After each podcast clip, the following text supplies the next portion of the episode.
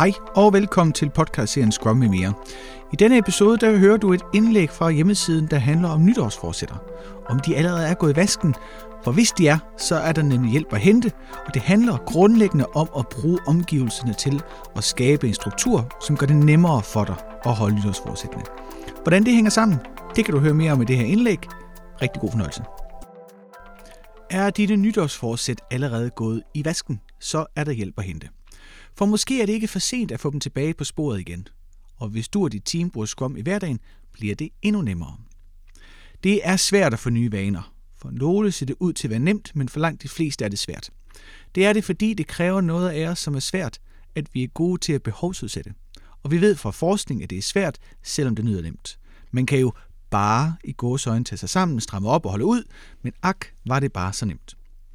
Vil du have en eller to skumfiduser? Der er lavet et klassisk forsøg med børn og skumfiduser. I tekstversionen der er der et link til videoen. Det er meget simpelt. Der er en skumfidus på en tallerken. Spiser du skumfidusen nu, er det slut. Men venter du, får du en ekstra skumfidus. Og selvom det kun er en skumfidus, de skal holde nallerne fra, er det næsten umuligt for de stakkels børn. Men nu handler det jo ikke om børn. Det er korrekt, men forskning viser også, at børn, der er gode til at behovsudsætte som børn, bevarer og udvikler den evne i løbet af deres liv, og at de ofte er mere succesfulde i deres arbejdsliv. Det er ikke en enten eller evne behovsudsættelse. Den kan svinge fra dag til dag, være påvirket af, om man er sulten, træt, glad osv. Der er mange faktorer, der spiller ind, når vi forsøger at udsætte vores behov i en konkret situation. Nu, tak. Lige nu. Det er derfor, at det virker så overkommeligt at spille paddeltennis en gang om ugen i det nye år, når man står der kl. 11.59 den 31. december. Men når dagligdagen sætter ind, rammer behovsudsættelsens fjende nummer et, der lige i ansigtet med fuld fart, og øjeblikkelig tilfredsstillelse eller instant gratification, som begrebet bedre kendes som. Man kender det fra computerspil, hvor man hele tiden får en lille belønning et dopaminrus. Det gør, at man hele tiden tænker, at jeg skal lige klare en mere banequest opgave osv. Bare et lille rus mere. Og det er her, at vores nytårsforsæt får dødstødet. For nytårsforsættet udløser ikke den rus de første mange gange, hvor vi skal slæbe os afsted til paddeltennis, ud på løbeturen eller ned i træningscenteret. Sofaen, overspringshandlingen og eftermiddagsluren tilbyder instant gratification, og derfor vinder sofaen kampen. Men der er forstærkninger på vej. Men du skal ikke give op, for der er et supervåben imod instant gratification, og det er planlægning og efterfølgende tilpasning af ens omgivelser, så de støtter op om nytårsforsættet. Tag igen paddeltennis. Det spiller man jo sammen med tre andre, og dem laver man faste aftaler med om at mødes hver onsdag. Nu får instant gratification kamp til stregen, for man vil jo ikke skuffe vennerne eller bryde aftalen. Derfor tager man afsted. Og faktisk behøver det slet ikke være særlig meget, der skal til, før vi får hjælp nok af omgivelserne til at sige fra over for instant gratification.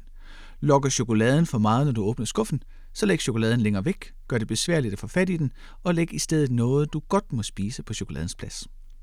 Ah, tænker du måske, det er da for nemt. Det kan da ikke virke, men det gør det. Man ved fra undersøgelser i Texas, at man kunne få borgere til at spise flere grøntsager ved blot at stille boder op med lækkert og frisk grønt uden for skoler og væresteder, altså der, hvor man alligevel kommer forbi i løbet af dagen. Så tænker hjernen, hov, det er da nemt at gøre noget, som jeg egentlig gerne vil gøre mere af, spise grøntsager. For det er lige der, så er jeg napper der lige noget grønt. Så når vi tilpasser vores omgivelser, så det er nemmere at holde nytårsforsættende end at lade være, hjælper vi os selv godt på vej events i Scrum. Og det er her, vi kommer til Scrum og hvordan det framework kan være en hjælp. For I kan tilpasse jeres events, så de understøtter det, I gerne vil have fokus på at ændre. Start med at holde retrospektiv, hvor I finder frem til, hvad I gerne vil ændre og hvordan I gerne vil gøre det. Aftale, hvordan den næste event skal afholdes, så den understøtter planen. Næste gang I afholder eventen, skal I så ikke diskutere eller overveje, om I lige er i stødet eller har overskud til at gøre noget andet end normalt. Det skal I, for I har aftalt det og planlagt den nye måde at gøre det på. Beslutningen er trukket ud af situationen og allerede taget tidligere.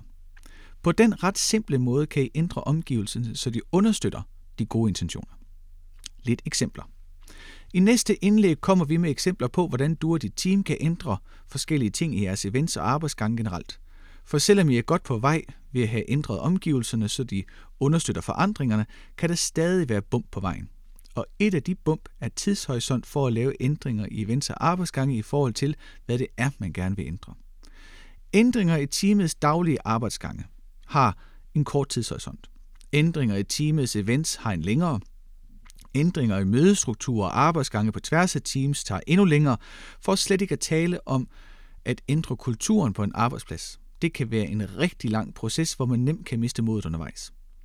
Respekterer man ikke det, og tager man ikke højde for det, når man planlægger ændringerne, kan de nemt vise sig at være ganske kortvarige eller simpelthen udeblive.